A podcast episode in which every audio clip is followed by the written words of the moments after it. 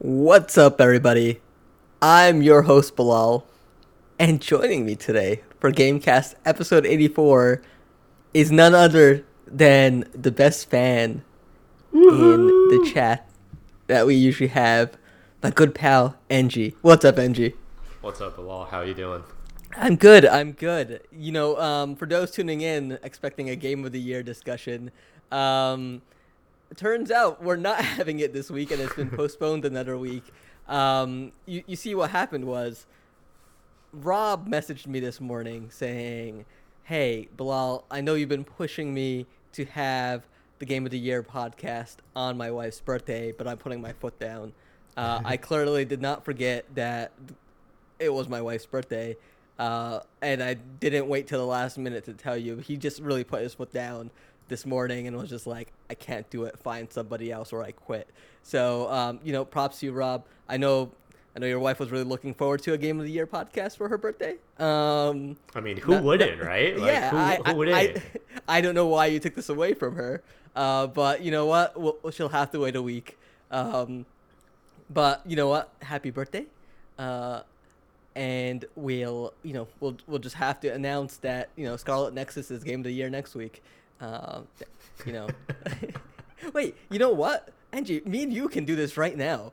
We can do the Game of the Year podcast right now. I mean, if that's what you want, Bilal, I'm here as a guest. I will kindly oblige to whatever the host would like to do.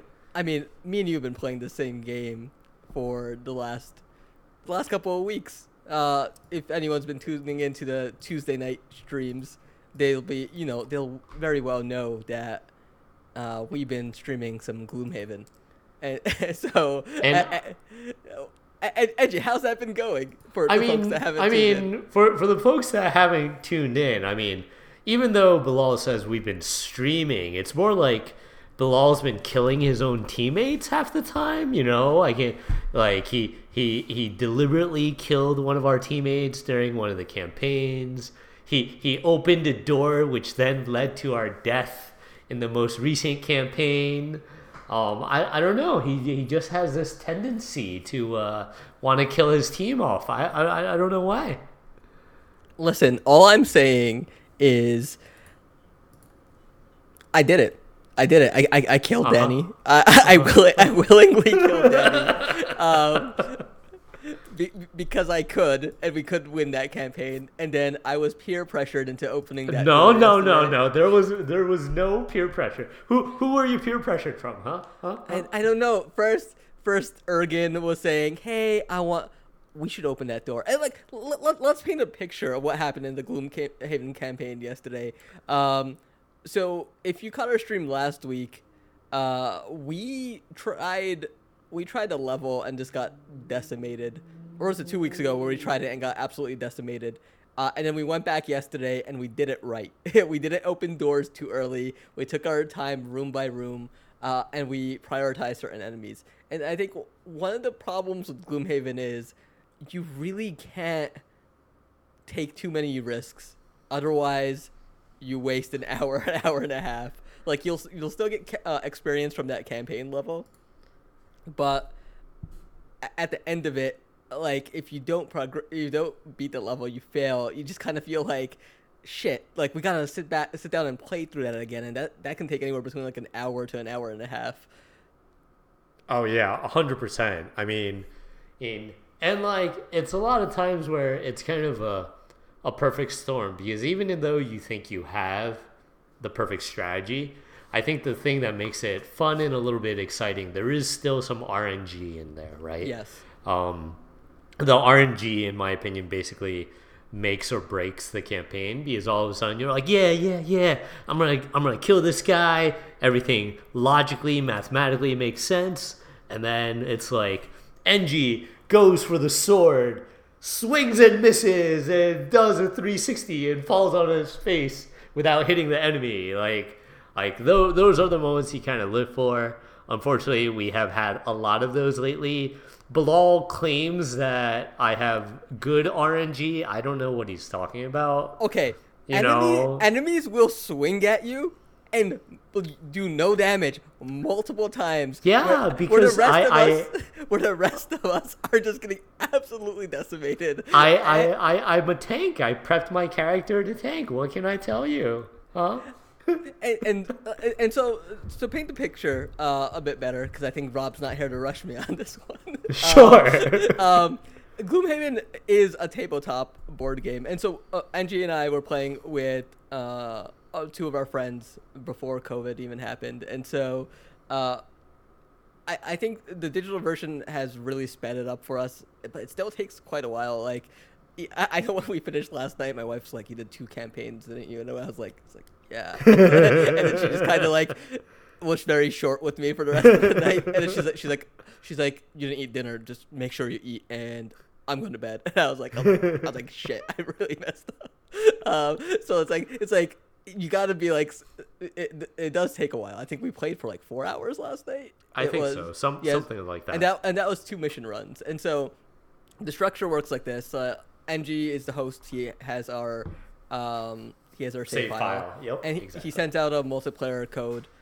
Which we'll take to log in, and then we'll get assigned our characters, and you start off in Gloomhaven, the town, and you can go to the merchant, you can go to the temple and receive blessings, which will give you 2 times 2. So it's like if you ever played D&D, it's like rolling a 20 essentially, and you get 2 of those added to a deck modifier. So every time you attack an enemy, the game draws from this deck modifier. So it can include critical miss, -2 to your attack, -1, 0, +1, and +2. And then there's other status ailments you can add as you unlock perk points to level up your character. So I know, like yesterday, you leveled up and you unlocked these status modifier cards for your deck that allow you to pierce through shielded enemies. Like if they have up to 3 shields and you draw that card, you can really wreck them. There's a little bit of RNG there, but like it's something we desperately need, because a lot of the enemies we have run into, you know what? Sometimes with D&D, nothing makes sense lore-wise. Like it's a living skeleton, but it has 3 shield. It's a skeleton. What kind of armor does it have? Unless its bones are made of adamantium, I don't know what's going on. It's not necessarily that it has armor, but like there's no vitals that you can attack, so it just has increased toughness. Bilal, yeah. What is there to what don't you understand? I don't understand how I can hit it for 4 and only do 1 damage. And that's what I don't get. But it's like Gloomhaven is a tough game. A lot of the times we'll get to the very end of final room and just be like, can we pull this off? And I feel like the game is tightly designed that as long as you're not doing something too stupid, like opening doors too early, like we did, like I did. Let me make the correction there. Mm-hmm. I opened that door way too early. And so that ends up causing... We started in a room with 5 skeletons and 4 living corpses, all which can hit multiple times against you. It's a tough room already, and so we took out 80% of that room, and I was like, you know what? Why don't I just open that door? Might as well open that door, and then there's like... And then come these living spirits that can... attack 3 of us all in 1 turn, or 4 of us in 1 turn. Yeah. And then they're just like it. Think of it kind of like, oh, we're in World War II and we're just running and they're just shooting at us from like distance and there's nothing we could do. Yeah, absolutely nothing we could do. It's like a horror movie, like when somebody opens that door and they see the monster standing there, and then you try to close it, but you're like no. Me closing this door will do nothing, because he's gonna break down that door, and I need to run. We opened the door. We saw Jason, Freddy, and Mike Myers, all just waiting there for us. Exactly, and we didn't take care of Chucky the doll before. We're like, you know what? We'll kick Chucky in a bit, but let's just try moving onwards. I mean, it's just Chucky. It's just a little doll. Whatever. We got this. He's only had 10 movies where he's been killing. We're fine. We didn't underestimate the enemies. But no, I've really been enjoying those streams. I think I really wish this final version of this game had come out earlier in COVID. In the COVID, yeah, for sure. Because we were playing this pretty frequently once we got started, but the problem was the setup time, getting four people together in one place, and then making sure our significant others didn't hate us for being God. 100%. I think doing this in person, just setting up the board was like an hour and a half, just setting up the board. And I think Bilal is going to go and grab the box with all the different pieces and all the different parts, but literally setting up the board, setting up all the characters, all the enemies that we would see, and then... It's a 20-pound box. It's ridiculous. Even after setting it all up, half the time, I'm pretty sure we would spend another half hour saying, wait, am I interpreting this rule correctly? Can I do this? Or is it supposed to be this? So that was most of our time, whereas I think...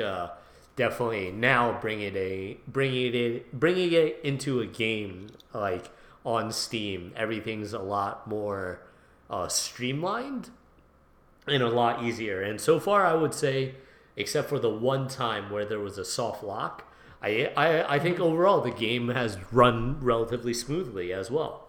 Yeah, I think the one thing I kind of miss from the actual tabletop experience is like some. You spend an hour and a half, hour and a half running these scenarios, and like on the tabletop version, you could be like, you know what? Let's just redo that turn. You know, like, let's not make this a wipe. Let's house rules. Okay, everyone gets one mulligan on this, and you can't do that because like. Bilal, that's cheating. I don't care. Like, well, you got a baby. It's a whole different ball game. I wish there was it. I wonder if there's a Steam Workshop thing that's just like, hey, let's roll back that decision. You know, like, here you go. Just like roll back the last 5 minutes. I mean, who are the devs of the game? Like, how hard is it to add in an undo button? It can't be that hard. You have logs of Forza has right? it. Exactly. You know, just a little rewind function and whatnot. Yeah. But honestly, I thought you were gonna go somewhere else with this. As in, I do think it is different playing in person. You know, obviously, even when we meet up, we'll probably have some food and some other stuff. So it's a completely different experience. And I'll pivot us a little bit, and we can get a little bit to the news, or we can wait a little bit better. Let's wait. There are definitely certain things where I think playing in person has a different vibe to it.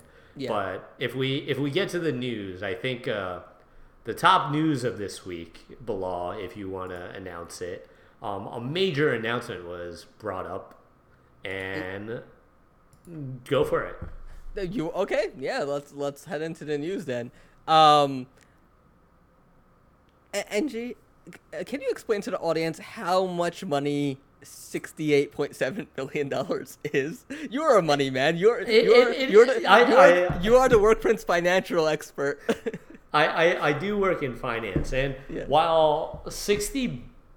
What was it? 68 billion? 68.7 billion. It could have been 69 billion, but they denied us.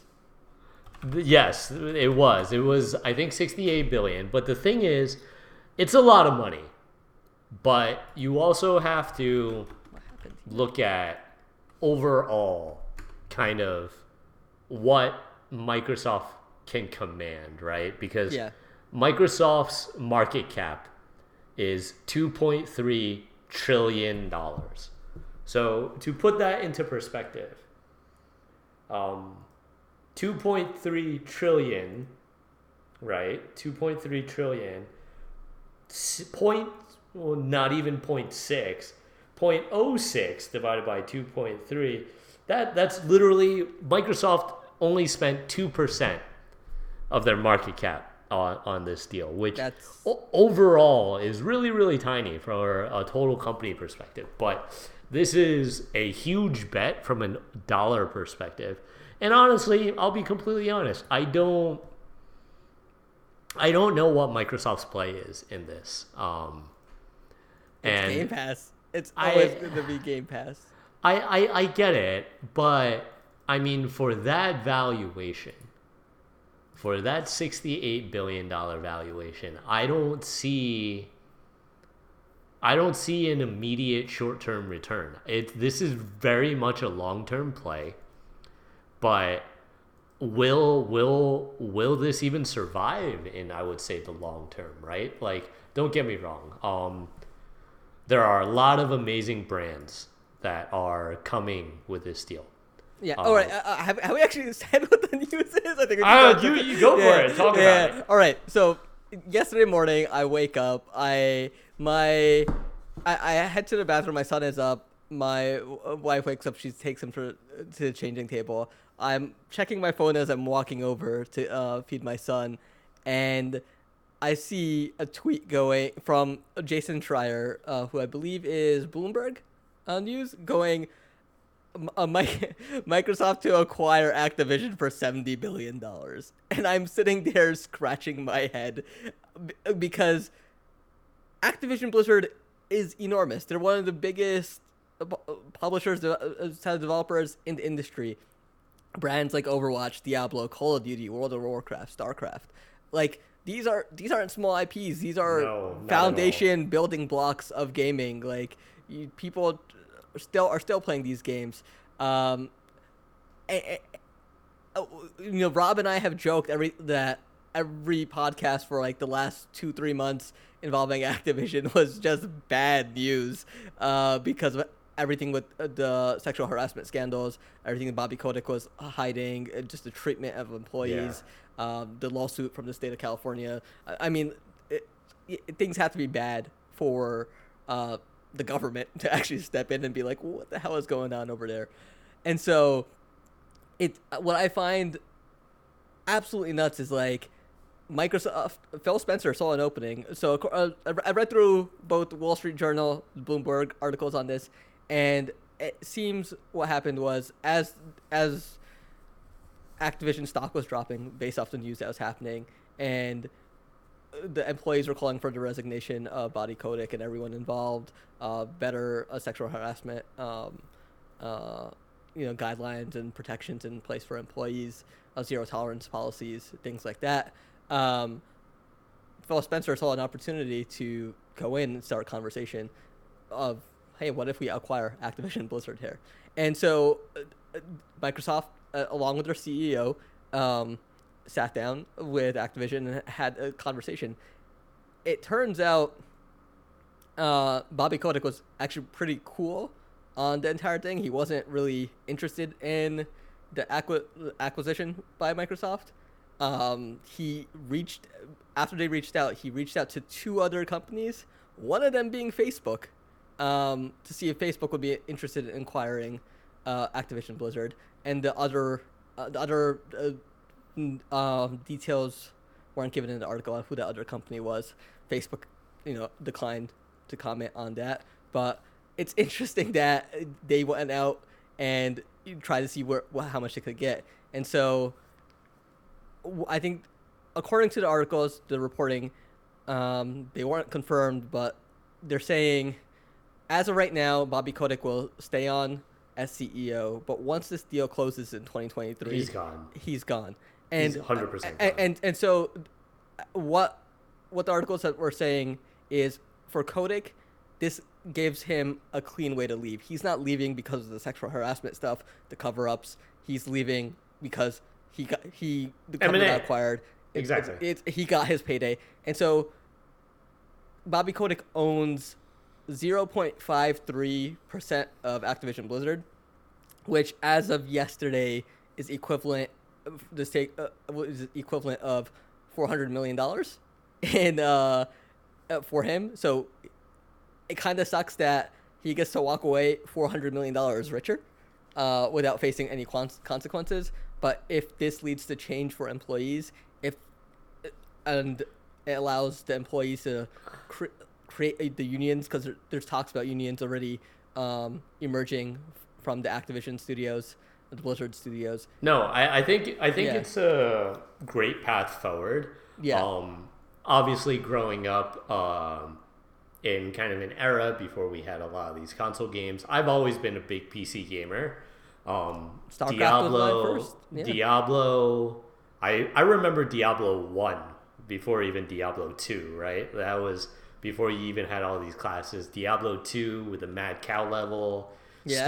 StarCraft 2. There's no cow level. I remember that. Exactly. And then World of Warcraft, me and my friend in college, we would actually play World of Warcraft. There was one time where we played to the tune of, literally, we started after class in college and we ended because we saw the sun rising through the window. So, like, all great memories, all really fond memories. But I remember, like, even us, some just background, NG and I went to high school together. We ran cross-country track and field. Same with our friends Ergin and Danny, who are on the Gloomhaven streams. I think you guys were a year older. Yeah, year or two older than me. And, you know, after high school, everyone goes off to college. And it wasn't until, like, Modern Warfare 2 came out where I saw, like, Ergin post on Facebook. Like, I think everybody was just like, it was a game everyone was playing. Oh, yeah. Call of Duty brought us all back together. I see Patronus Maximus, Pete, on the stream. I met Pete via playing COD as well. Yep. So all of these have been great titles and a lot of fond memories. It's friendship makers. Like, that's what Activision Blizzard is. Like, my childhood best friend, we played StarCraft for hours online. It's the first client I joined was in StarCraft, you know? But 100%. But I think what's been sad and disappointing is that in kind of recent years, all these amazing IPs have kind of fallen by the wayside, right? Yeah. I would say Overwatch, you know, while it used to be big in its heyday, I would say Overwatch is a dead game right now. Like, not a lot of people play Overwatch anymore. Compared to its heyday, it seems like... And like with the constant delays of Overwatch 2, the lack of news. Exactly. The hype around that, Overwatch was all anybody played for the longest time. 100%. It spawned a legion of fans. You had fans cosplaying the characters from Overwatch. Like, there was such a huge community. And then I would say it was also mismanagement of the game. There were some patches that made it unplayable to even the community. And I think you and Rob have talked about it. Activision and Blizzard, I don't think, really listened to the community in terms of patching and certain things. And I definitely think hopefully this new management will help change some of that. Oh, yeah, and I think one of the more... I think one of the problems that happens with any shooter that dives into esports is balancing of community versus pros. And so it's like you tend to see a lot of games balanced towards the pros, but then it becomes not as fun to play for every player comment. Like, I remember playing a lot of Overwatch. I stepped away to play some other games, and coming back to it, everyone's like, well, this is the meta. And I was like, I don't want to play the meta. I just want to, like, goof around and just play the hero I want to play. But that caused me to quickly drop it. Like, I understand with certain games, like, that is the thing, but it would just be nice. It'd be really nice to have more just like fun centric gameplay.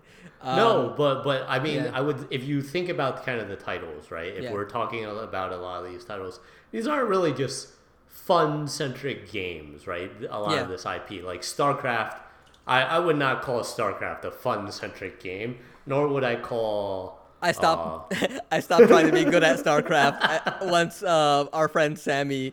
He's like, hey, let's play StarCraft together. I thought, like, I was okay, decent at it. He was like a diamond level player. Oh, yeah. And he was just like, it'd be 3 minutes in, his like Marines would be in my base. And I was like, I'll just play against computer. I'm fine. 100%. And where I'm going with this too, like Xbox, Microsoft acquiring them, now they have all this amazing IP. And, you know, like all the delays, I was hugely looking forward to Diablo 4. I still remember, I think in one of the past years, they maybe announced the Barbarian class and showed him off. Mm-hmm. But then that was it. It was literally they showed the Barbarian and then nothing else. So hopefully it gets sped up with some of these things. But like time will only tell, right? Yeah. Because I think while you can rely on nostalgia to move units and continue, it's only going to get you so far, right? Like eventually you do need a finished product. Yeah, and I think so. And there's like two factors that I'll put into play here. There's one was COVID. The entire games industry had to adapt to that. And then on top of that, once news broke about all the scandals stuff, reports were coming out that the studios were at a standstill. Like no development work was being done. Teams didn't want to work. They wanted to get to the bottom of this and figure it out. So I'm hoping with this news, like IPs like Diablo and Overwatch can move forward, can get released, and more importantly, all the issues that the employees do have 100% are resolved. Like I hope Microsoft paves the way, like for unionization in gaming. Like I hope they don't become another Blocker. You keep hearing companies discuss, you know, Amazon is a famous one, which anti-union. They'd rather close down a factory than let their factory unionize. And so, you know, I hope Microsoft takes that best step forward. I mean, if you're consolidating a lot, and that's what's happening here. This still makes them, I think, only the third largest publisher or like games company out there right now. But I do think they need to lead with the best foot. Like they have, like. If you are a PC gamer, you're an Xbox owner, and you're not on Game Pass, I don't know what you're doing. Because if I imagine all these Activision Blizzard games are, they've said it, they're coming to Game Pass, trying to work as soon as possible to get them on there. And if they're releasing day one as well on Game Pass, like, why wouldn't you have a subscription? And I think that's what's going to lead to console sales. It's going to lead to, like, why would you buy it on PlayStation when it could just have an Xbox subscription and have it that way as well. Like I was talking to Ergin yesterday, and like he's like, you know, when I got the 3-month thing for Game Pass, I wasn't sure if I was going to renew, but then he's like I saw the news yesterday, and he's like it doesn't make sense. He's like, it's the price of 2 to 3 games, and you have access to everything, and like. We'll get into the new releases, the games that are coming later this month, but they just keep adding and adding onto it. Like no one person has remotely the possible time to play through all of it, but there's quality stuff there. It's not like Netflix in its earlier days where you're like, I got Netflix streaming. What's there to watch? Oh, you know, if we wait a year, there's a new season of House of Cards or Orange is the New Black, you know? I think from a console war perspective. Yeah. This puts Microsoft and Xbox miles ahead of Sony. And I would say I almost feel bad for Sony because yesterday they took Crash Bandicoot and Spyro the Dragon, which used to be both huge Sony properties. Those are PlayStation memories for me. Also Spyro. Yes, Crash, Spyro, like those are 100% PlayStation memories for me. 100%. I was playing Crash 4, the new Crash Bandicoot. I think they call it Crash 4 now. I was playing that on my Xbox and last year, and I was like, this feels weird. It feels wrong. I feel like I'm not supposed to be doing this. But like it's not even that. It's like, you know, it's been rumored that Sony's working on their own subscription service to challenge Game Pass called Spartacus, but it's like, but this is where how are you, like Microsoft's just making these acquisitions one after the other. Think about it this way: it's kind of the same as kind of Netflix, right? You can, or even Disney. I think Disney is a better example, right? Like.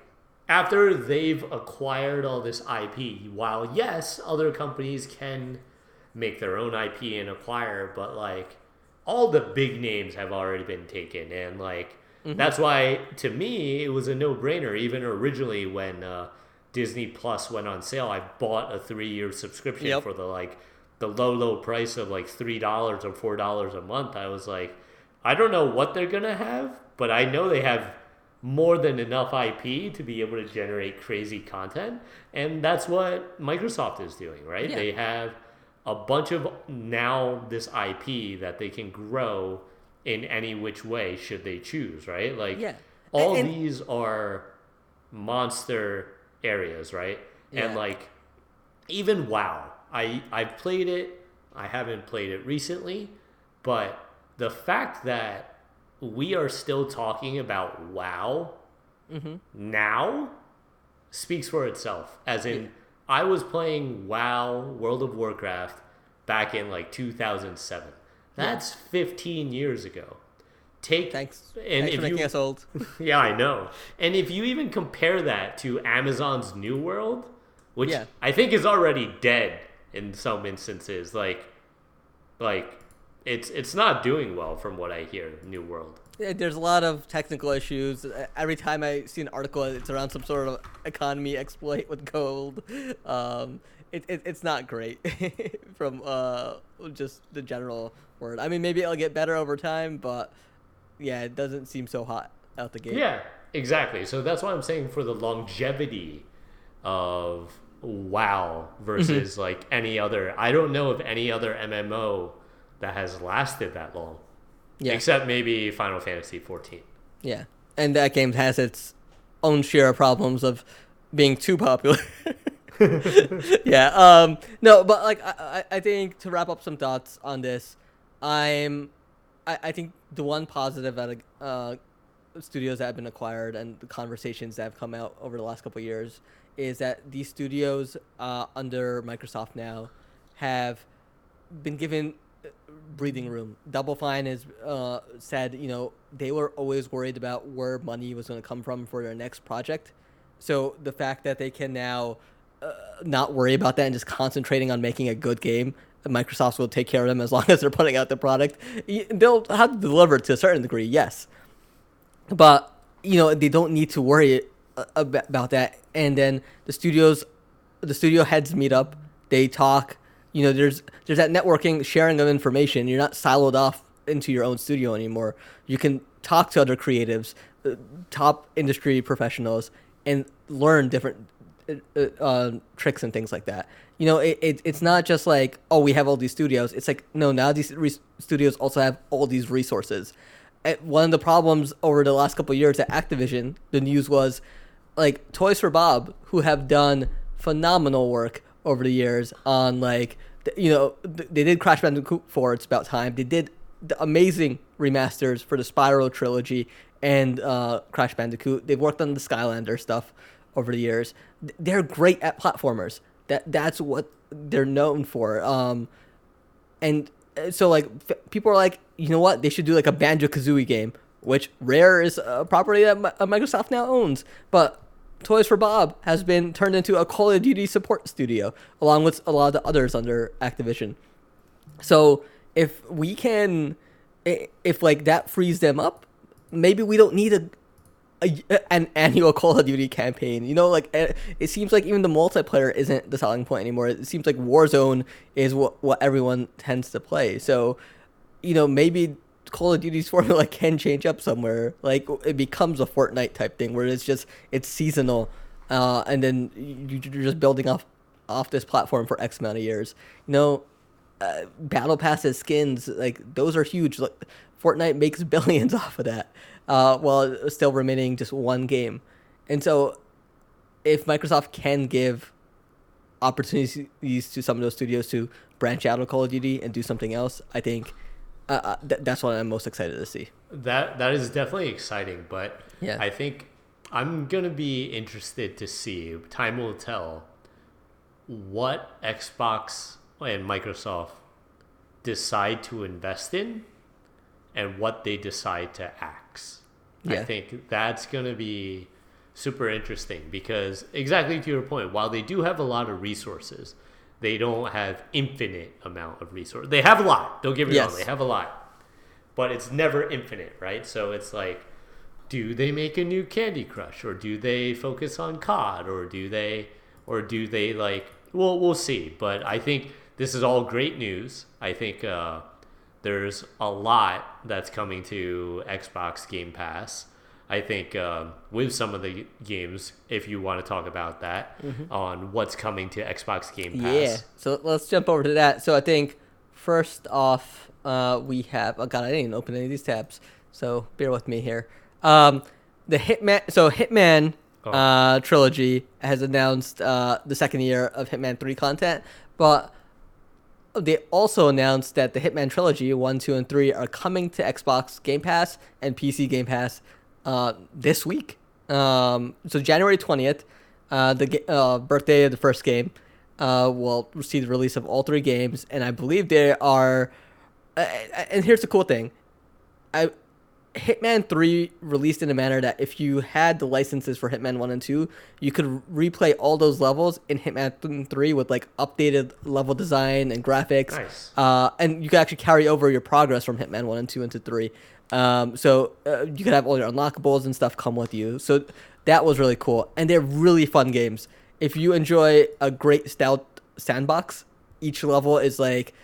It's like a grandfather clock. It's like you learn how the pieces, the players, your targets move throughout, how each different scenario can work, and you work your way through it, and you slowly take it apart. Hitman is an amazing game. Yeah. Unfortunately, I got really frustrated back in college. I think maybe playing Hitman 2. I tried to get a perfect on the level. I literally spent like 4 hours, maybe more, analyzing every single detail. No one saw me. I was able to, or I didn't think anyone saw me.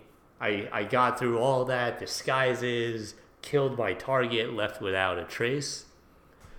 And then, unfortunately, when it came down to the grading at the end of this 4 to 5 hour run, it gives me an A versus like a triple A, and I'm like, what the hell? What went wrong? You took too long. Come on. No. Apparently, there was one witness, and I'm like, bullshit. No one fucking saw me. That's all. That's all it takes. Oh, be like, it's the man. He's a barcode on the back of his head. And then after that, I was like, I'm done. 4 hours of my life gone. Actually, Angie, do you have a Game Pass subscription? I do not. What are you waiting for?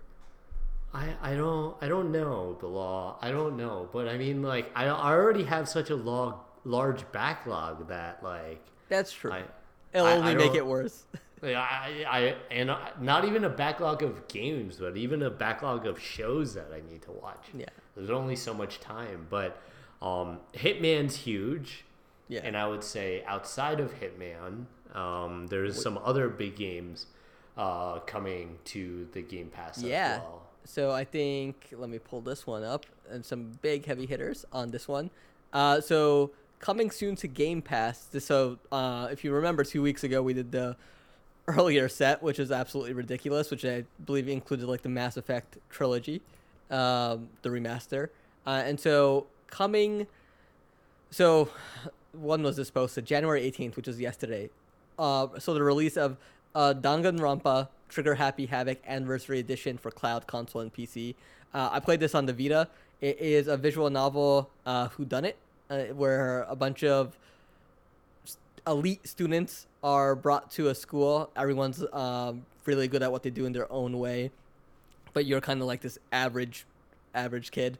And then you're locked into this school, and everyone is slowly being murdered. So I believe how it works is if someone is murdered, there is a trial that happens.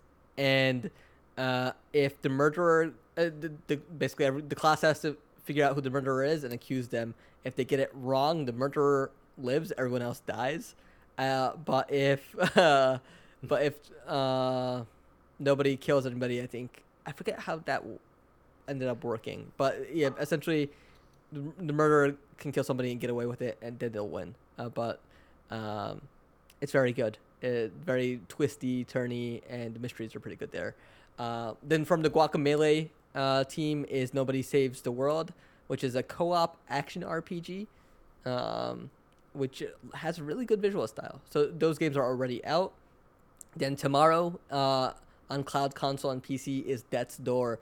It's like Zelda meets Dark Souls Lite. It's very good. Rob and I have been raving about this over the course of last year. Likely be in our Game of the Year discussions. If you have not played it, highly recommend it. Hitman Trilogy, as we said earlier, on cloud, console, and PC on January 20th. Paparazzi is a dog photography game. Puts your love for pups to the test. As you take better photos, you unlock new breeds, camera lenses, chew toys, and accessories to dress up dogs with.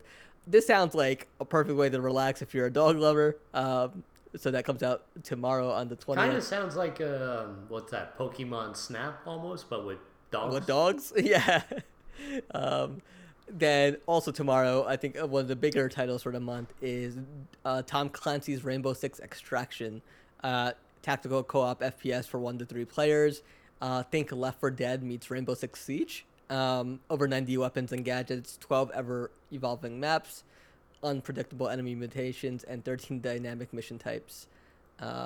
Rainbow Six Siege Deluxe Edition comes to PC Game Pass on January 20th, as well as Windjammers 2 to cloud, console, and PC, which is a flying disc game. I haven't played the original Windjammers, but I hear it's very competitive. So I might take a shot at Windjammers too. Yeah, and like, here's the thing. Tomorrow is 6 top quality games. Like, these games are nothing to like be like, eh, this is just like another reality show on Netflix that drops, or like a Christmas holiday movie on Netflix. You know, these are like games, like, in my opinion, must play games. And so and you throw Activision Blizzard in there, who has time to watch or play any of this? And then you know this next one pretty well. Have you played this, Taiko New Tatsujin? Haven't played it on console or PC, but back when I was in Hong Kong and Japan, this is actually, in my opinion, a ton of fun in actual arcades.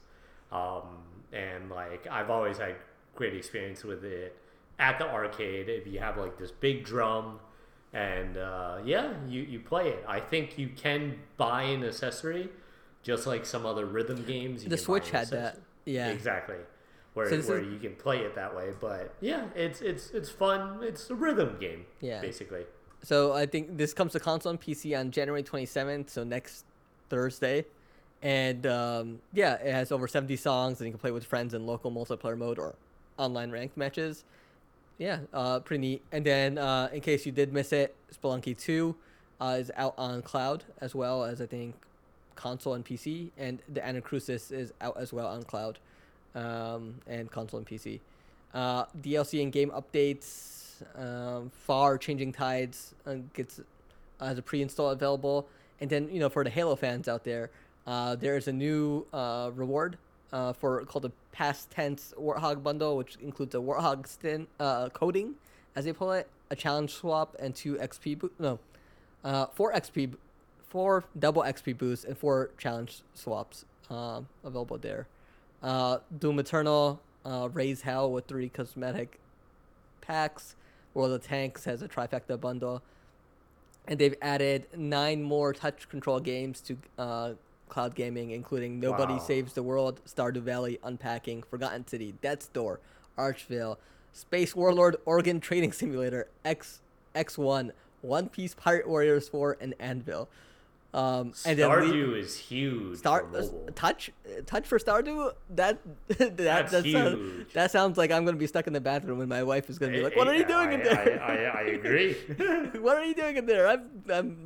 I'm farming.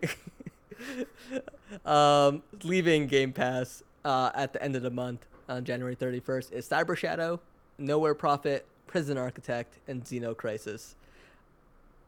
I know you have a backlog, but like, I think with the friend circle we have, one of the best things I think that has come out of Game Pass has been, if we just want to sit down and play something, it no longer requires us to be like, "Hey, it's on a Steam sale. Does anyone want it? Hey, I bought a bundle." You mean, oh hey, Benji, you should get F1 2022. We'll play it together. Okay, Bilal, I'll get it. Bilal, where are you? Hello? I had a baby. How long can I use that baby excuse for Benji? I don't know. And then next thing I know, I'm going to get Game Pass. And you're like, well, actually. We're on the PS5 Spartacus program now. We all got PS5s. Yeah, no, it's an exciting time for gaming. I think, like, the calm before the storm is kicking off, especially next month with Dying Light 2, Horizon Forbidden West, and Elden Ring. I can't wait. Yeah. I think it's a great era to be a gamer and enjoy all these different titles, IPs, and games that are coming out. Obviously, I think the biggest thing, and you've talked about this many times in prior pods, is just the ability to play the games, the actual hardware behind it, right? Give it the COVID market, depending. If you're a PC gamer, I mean, best of luck. Yeah. Best of luck. Yeah, it sucks with... It sucks if you're trying to build a PC. I have family and friends I've been trying to just get a good, decent graphics card. And it's just like, they're like, I just need this missing piece. And they don't have it. But yeah. I think it's a little bit better to actually get an Xbox or a PS5. I think it's a little bit easier from what I can tell. Compared to a graphics card, yeah. Yeah. Compared to a graphics card. Yeah, good luck. Like, that's it. And I think it'll be interesting to see if, and this will be super interesting, will Xbox Game Pass work with the Steam Deck? So that is the question, because Steam Deck has a browser. No, Steam Deck runs on Linux right now, but you can what Valve has said is you can uninstall. Well, if it can run on Linux, you can install Windows on it. Yeah. You can install Windows on it if you want, and make it a PC, and then have Game Pass. But how well will it run? I think that's the curious thing. And for me, like, you know me, I'll buy the gaming tech gadget. I think with the Steam Deck, I'm going with the Apple approach on this one, where you don't buy the first generation of it, you buy the second generation of it. Oh yeah, hoping there is a second generation of it. Because right now, when I look at the Steam Deck, it's really cool. There's a lot I would like to do with it. But it reminds me of, like, buying the DS or the 3DS when it came out. Because then, like, Nintendo's going to put out that DS Lite or that new slim 3DS XL. Oh, yeah, like, for sure. Damn it, I should have waited a year. I'm not saying go out and get it right away. But, like, I think it has such a huge potential. Yeah. And being PC, like... While you say it's Linux and whatnot, you don't think some guy is going to bootleg / put their own OS and whatnot, like a Raspberry Pi, because essentially it's a computer, right? So yeah. I think just the community around that is going to make it's they're going to find a way to make it work. I guarantee you within the first 3 months, someone will have figured out a way to also allow for Xbox Game Pass to work on Steam Deck. Yeah, and that'd be great. About, like, you know, I've talked about the backbone controller. There's alternatives if you just want to use your phone. I mean, sure. I've been playing through Psychonauts 2, and over the weekend I popped in backbone, went to use cloud gaming, and I beat a boss. You know, like, I played through an entire level, beat the boss at the end of it, and, like, next to no latency, no lag at all, like... I didn't feel like it was a hindrance in any way. Like, the tech is getting there. It's getting better and better every year. And I think, like, maybe in 3 years' time, like, people will just be playing cloud games and just be like, yeah, no, this is just how I play it. Like, why would I download a 100-gig game when it plays just fine in my web browser? Fair. Yeah. I think, but for cloud gaming, though, I think this, you bring up a great point on latency. Mm-hmm. Does that work on every single type of game? Right? In my opinion, it doesn't. Like, I don't play shooters on it, but I could play platformers, I could play RPGs just fine, yep, strategy 100%. Games. Yeah. Like I've if I if I'm just doing some like quick cleanup in a first-person shooter like that's open world, like Halo Infinite was, like I could do that, but like it's still I could never feel just right with it. I wish there was a way, maybe technology does advance in a way where like maybe some of it could be local on the thing, and so you don't get lag. I'm not sure how that tech would work, but it would be very interesting to see. No, for sure. And I think even with some other games, our other friend, as I know you and I are big into F1, mm-hmm. Largy, our other friend, he's competitive in like sim racers. Yeah. And there was one time where he actually got spun out, and then he watched the replay, and the other car actually never touched him. But because of netcode and rollback, it caused the accident, and then he spun, right? Yeah. So it's things like that where it's like, I definitely agree, platformers and certain things, like RPGs, all those are fine to play on cloud. I have no issue. But I think the issue comes definitely in like racing games, in fighting games, and like other games that are more first-person shooters that are much more competitive in nature. Yeah. No, 100% agree with you with that.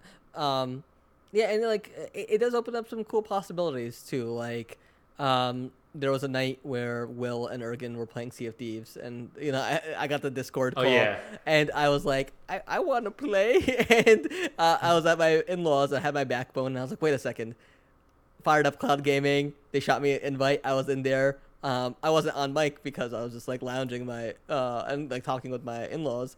But you know, at the same time, I was also with them, like plundering treasure, fighting off skeletons, and it was just really cool that I could just do that and jump in that easily.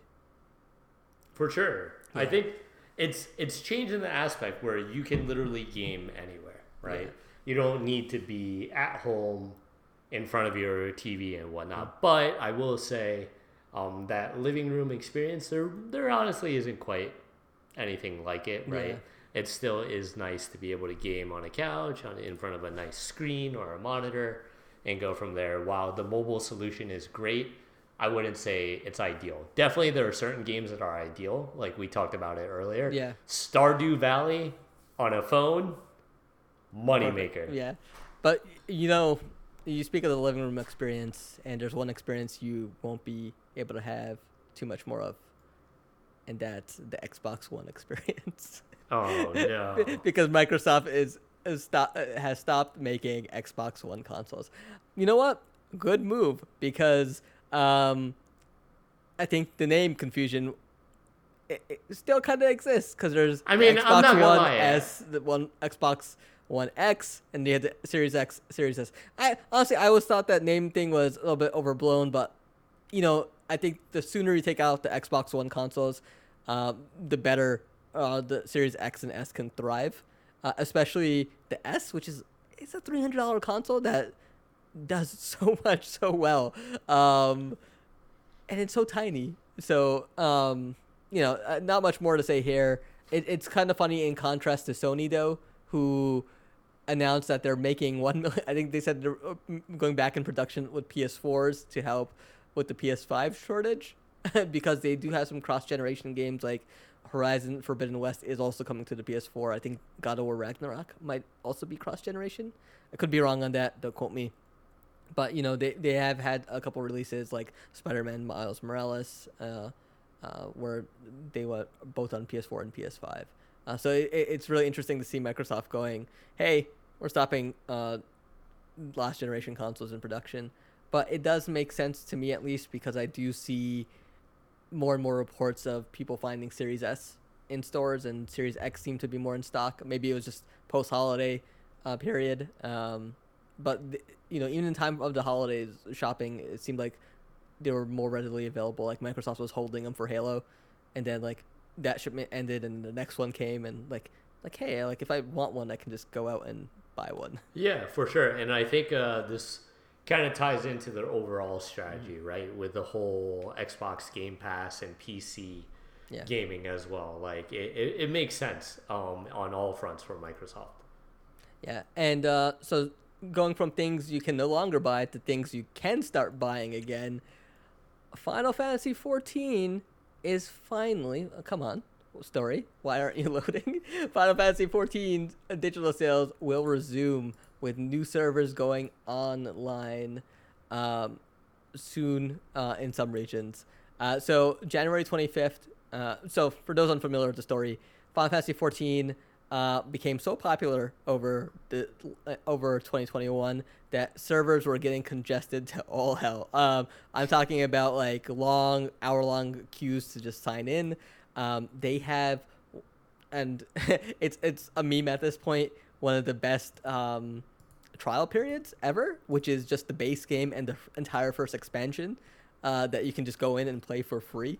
That's, in my opinion, about like almost 200 hours worth of content, including the raids, all the dungeons, like, and the story is great. So all that's available for free, and then you can buy a subscription and then the other expansions as well. And so it became so popular last year, they had to suspend sales of the game just so they could alleviate the server load. So what they're doing is they're rolling out new data centers to ease server congestion, and sales return on January 25th. And the Oceania Data Center, serving Australia and New Zealand region, they will also be adding 5 new worlds for regional players to transfer to help alleviate some of this stuff. A lot of this congestion does come around the release of Endwalker, which was the latest expansion for Final Fantasy XIV, which is the culmination of everything this game has been up to for, I think, the last decade. So, you know, there's a lot of hype, a lot of build-up, especially with how good the previous expansion, Shadowbringers, was. So, you know, I'm glad to see the solution is coming soon, sooner rather than later. It does seem, I think, for North America and European, the new data centers will be expanding out in July and August, so those are still ways out. So, but at least for some regions, hopefully that will alleviate the congestion there. Yeah, that should be huge.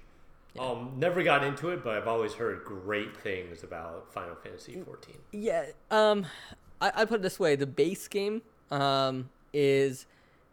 it's a lot of fetch quests, but it has a very good story that gets good towards the end of the base game. So it's a decent MMO for the first 60 hours, and then it takes off and does like the next 20, and then the Heavensward expansion is fantastic from beginning to end. One of my favorite Final Fantasy stories in there. And that's kind of where I left off. I still have to play through Stormblood, Shadowbringers, and now Endwalker. I guess when my son is 18, if Final Fantasy 14 is still a thing, I will go back and play through all that. Nice. We have a troll in the chat, SunnyVice20. So it's the first Final Fantasy with a good story. Let's see. Can we mute? Oh no. He's a mod. Oh, mistakes were made. Let's see what is next on our story list. Here. Oh, you have one, Ng, about the PGL. Yeah. So this is a bit old, but this was kind of in the sense of even Overwatch with the I personally don't think there's and this will be a bit divisive, but I honestly don't think there's a place for Overwatch in the current FPS community right now. I think as much as this shocked you a bit, yeah, but CSGO is at an all-time high in just competitive play and competitive region and viewership.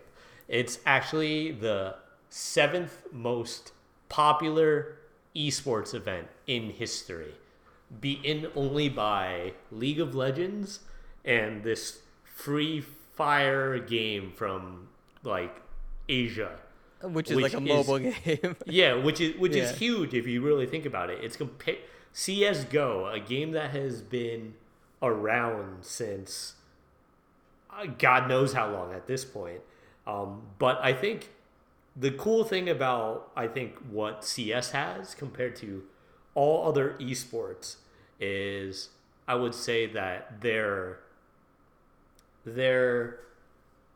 stories have been amazing. So Simple, having always been a huge name in the CS community, this year Simple and Na'Vi have just been destroying it in the pro scene. Simple went from never winning a major to winning a major, winning multiple things, and Na'Vi is like the team to beat now. Like the storyline is always there, and honestly, I think you'll agree with me, especially in esports, an awesome story or a compelling story gets more people to watch. It goes a long way. Like in the fighting game community, like watching Sonic Fox rise.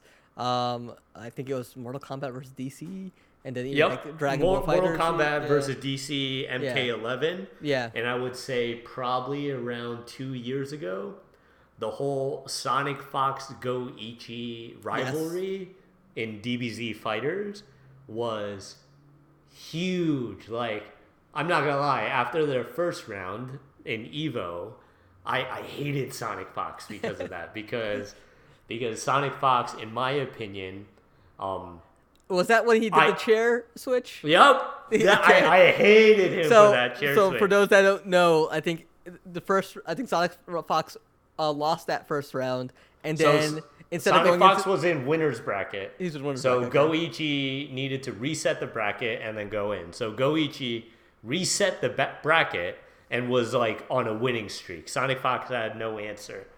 And then Sonic Fox was like, I want to change from player one or player to player two or player two to player one. Yeah, basically from left to right or right to left side of the screen. Unfortunately, because Goichi is Japanese, he didn't speak English. They had to get a translator, make sure it gets in on the rule book. But after like 5 to 10 minutes of deliberation, they finally do it. A coin flip, right? No, Goichi finally understood and let him have the thing switch. But by that time, if you're ever into the FGC, like momentum's huge. No one believes it, but momentum's huge. And by that point, he cooled off and then proceeds to lose. Exactly. Yeah. He proceeds to lose. But in the very next year, we get a run back in Evo of the exact same matchup, Goichi versus Sonic Fox. And it was just amazing. And Goichi finally won, and actually started crying on the Evo platform. But like, it's just stories like that make esports thrive. And my own personal take, like Overwatch is dead, and I don't think Overwatch is gonna come back to fight with the likes of CS:GO or even I would say another. Halo's been huge recently. I would even say Valorant. Yeah. All the pros left CSGO to go to Valorant. I don't see why any pro in any of these games would want to go back to Overwatch after the way Blizzard mishandled that whole pro scene in esports scene. Well, I know Race was part of he's part of Major League Gaming, got acquired by Activision, and I think even he has mentioned just like the mishandling of like the esports scene there on a lot of that. I think you talked about it when he was last on, but yeah, I agree with you. They built up so much. There was so much hype around the teams and things, and it wasn't even COVID that killed it. It was just like the hype completely went away with everything with that game. It just kind of stagnated, and they couldn't keep it fresh. And overall, in my opinion, Overwatch 2 should have been out this past year for sure. And if they don't hit 2022, I don't know. I agree with you. I think people will play it, like especially now that it will be coming to Game Pass. I don't imagine it will be on Game Pass. Beyond Game Pass, people will check it out on PC, on Xbox, and if it can recapture what that first one did for a lot of folks, then I could see it thriving. I don't know on an esports level if it will rekindle what it once had, and maybe it doesn't need to. That's fine too. Yeah, that's fine too. I would just love a good campaign for Overwatch. They have a cool set of characters and worlds, so do something cool there. You know, like Cuphead. Did you ever play Cuphead? I have not. I've heard it is a super difficult game. If you hate yourself, you'll want to play Cuphead. So it's difficult until you learn it. Is the best way. It's like Contra back in the day. It's like you gotta learn the patterns of the level, and you'll make it through. It takes time. It takes practice. Yeah, you say that like, oh yeah, it's like Contra back in the day. Yeah. Me as a kid, I've never beaten a game of Contra. You really haven't? I've never beaten a game of Contra. Okay. So I don't know what you're talking about. Oh yeah, it's simple like Contra. But you beat in a couple of levels of Contra, right? Oh yeah, but yeah, not the whole game. But you can do that. You can do Cuphead. If I can beat Cuphead, you can beat Cuphead. I also hold that to the same regard as in I'm guessing Cuphead has saves, whereas back in the day, I'm talking about old school Contra. You needed to beat it in one go.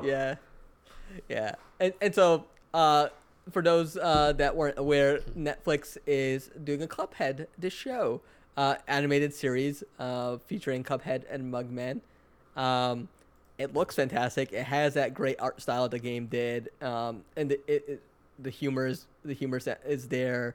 And I think like the great thing about Cuphead, it captured this era that's like long gone, and like the show I think captures that really well too. It does seem like it does have some updated animation style and like effects compared to that era of cartoon. The show itself, but.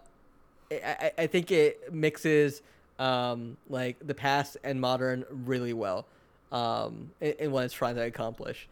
And the show is slated to release on where is it? February, I believe. Yeah, let's go jump to the end of this trailer. Cuphead, February 18th. The first season will drop nice. On Netflix. I'll definitely check it out. Yeah, it looks like it'll be a ton of fun. So very excited to check that out. But I think that does it for the news, Ng. So this is where we just kind of shout out what's going on. You have anything you want to plug? Not too much. I think. The biggest thing I will see, I'm gonna start gaming more, or I'm gonna try to game more, and hopefully, I'll be able to game in my car as I should be taking delivery of my car soon, which I think. Oh, your Tesla. Is it? Yeah, which definitely does have some. I think I can play Witcher on that. I think I'm not sure. But so like we'll gonna be sitting in traffic playing Witcher. I'll need to figure out a whole controller setup because I think. I don't know. I think you can connect an Xbox controller to the Tesla, but I'm not 100% sure. That'd be pretty funny. I want to see a picture of that when that happens. But besides that, not too much. And we'll see if next time you bring me back, if I am around. I think in regards to games, it's a bit more of a real life game. Gonna be doing a money heist. Escape room this Saturday. Oh, that snuck up a lot faster than I expected. You've been watching some of those early seasons of Money Heist, haven't you? I've already finished the first 3 seasons. I'm on the 4th season, so I've caught up. I would say relatively quickly. So you're doing the Money Heist Experience NYC, which is like, yes, isn't it an escape room? Is the best way to... It seems like it's an escape room. It's in a bank in Brooklyn. So it's pretty cool. They picked a cool setting, an old bank in Brooklyn. So we'll see. I don't know exactly what it entails, but me and some friends, we did sign up for it. So it seems like it might be an escape room, but I don't know. Like, you have to find clues, it seems like, and then you got to break into a safe, etc. Yeah. So we'll see. So yeah, join the gang, crack the codes, you manage to break into the safe, get the gold, celebrate at the bar. So there are drinks after. Oh, 100%, 100%. Yeah, no, that sounds like a fun time. Yeah, I know. I saw our buddy Ergin send that out, and I was like, ooh, this looks like a cool thing people without kids would do. And then I looked over at my wife, and I saw the crying baby, and I was like, no, you know what? I don't know if this is we'll be able to make it to this one, but I'm excited to hear your thoughts on it once you guys do run through. Yeah, for sure. Yeah. And then is there any particular stream that you want to plug? Warprint, I guess. Please follow the Warprint. Oh, follow, subscribe. That Gloomhaven stream that you've been a part of. Oh, yeah. The Gloomhaven stream. And definitely look out for our shenanigans and antics. Yeah. Hopefully, we'll be able to finish the campaign soon. I don't even know how long the campaign is. You say soon, I think we have a year's worth of content. Oh, still ahead of 100%. Us. At least minimum a year's worth of content. But definitely join in. A lot of fun and shenanigans. Tune in to me yelling at Bilal for not doing his job. Or tune in to me going to Bilal, I'm going to save you. Oh, actually. I have... that was a good laugh. And yes, come in and watch. And you say he will protect me and not protect me. All right, let me do my plugs for myself and the site. You guys can follow me, Bilal, on Twitter at Bilal_Meon, on Twitch at Night Mystic. But honestly, I think I speak for Rob and myself. We just mostly stream on the Workprint. So follow the Workprint on Twitch. And you can also follow the Workprint on Facebook, Twitter, Instagram. Search the Workprint, usually one word. You'll find us. You'll find us there. We have a lot of great content going up on the site. Christian, who was on last week, has done a phenomenal job bringing on new writers who have been doing great pieces. We have... Rebecca Wang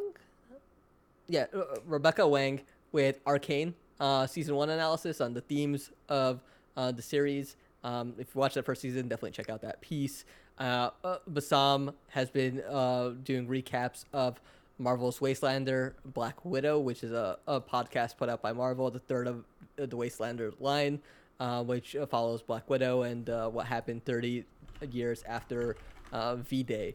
Our Yellow Jackets reviews have come to an end along with season 1, so if you've been following Yellow Jackets, definitely tune in to that finale article by other Rob. And then Nicole has been doing a Discovery of Witches season 3 recaps for the site.